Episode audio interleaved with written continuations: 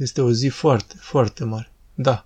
Sărbătorim pomenirea cuviosului Visarion Agatonitul, părintele ale cărei cuvioase moaște, în timpul desfumării ce a avut loc în 3 martie 2006, au fost găsite nestricate, cu bună mireasmă, impresionând toată lumea creștină. O să vină mâine în alt preasfințitul, care are o evlavie specială la Părintele Visarion, împreună cu duhovnicii mitropoliei să facem aici o liturghie în sobor, să-i cinstim pomenirea cuviosului, să-i facem parastasul și în continuare o să fie un simpozion de o zi, cu tema Părintele Visarion, duhovnic și spoveditor. O să auzim și lucruri din viața sa? O să vorbească și smerenia mea, starețul mănăstirii nota noastră, și în alt preasfințitul și o să amintesc anumite lucruri. Desigur că multe lucruri nu o să spun datorită timpului scurt, desigur. Și după aceea duhovnici o să întrebe, o să discutăm pe marginea temei. Pentru că vedeți că cuviosul a slujit extraordinar de mult ca duhovnic. Am putea să-l numim duhovnicul minunat al Sfintei Mitropolii Ftihii Otoda. Și nu numai.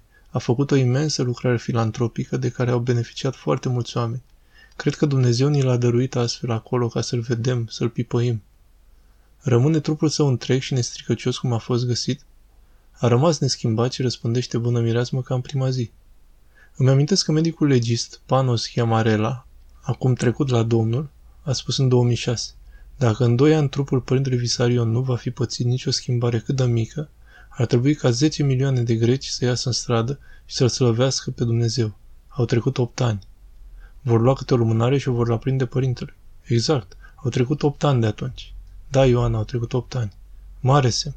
Da, noi nu avem nicio agonie ca să-i convingem pe oameni despre Sfințenia Părintelui. Părintele dă singur mărturie despre Sfințenia sa.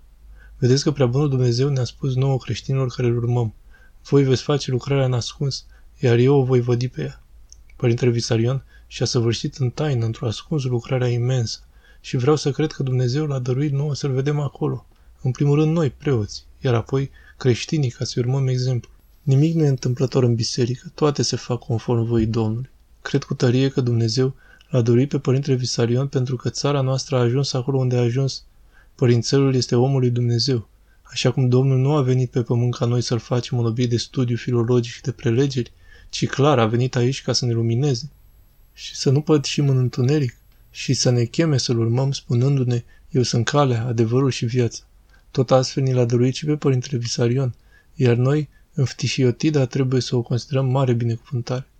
În loc să zicem vrute și nevrute, în aer și fără responsabilitate și să devenim hulitori fără motiv, mai bine să ne uităm și să vedem că aici, în Ftiotita, dacă e ceva care se mișcă, aceasta este biserica. Și asta din cauza activității pe care a dezvoltat-o mitropolitul cu colaboratorii săi, vedeți că se produce o mare lucrare în biserica din Ftiotida, în timp ce toate celelalte sunt în nemișcare.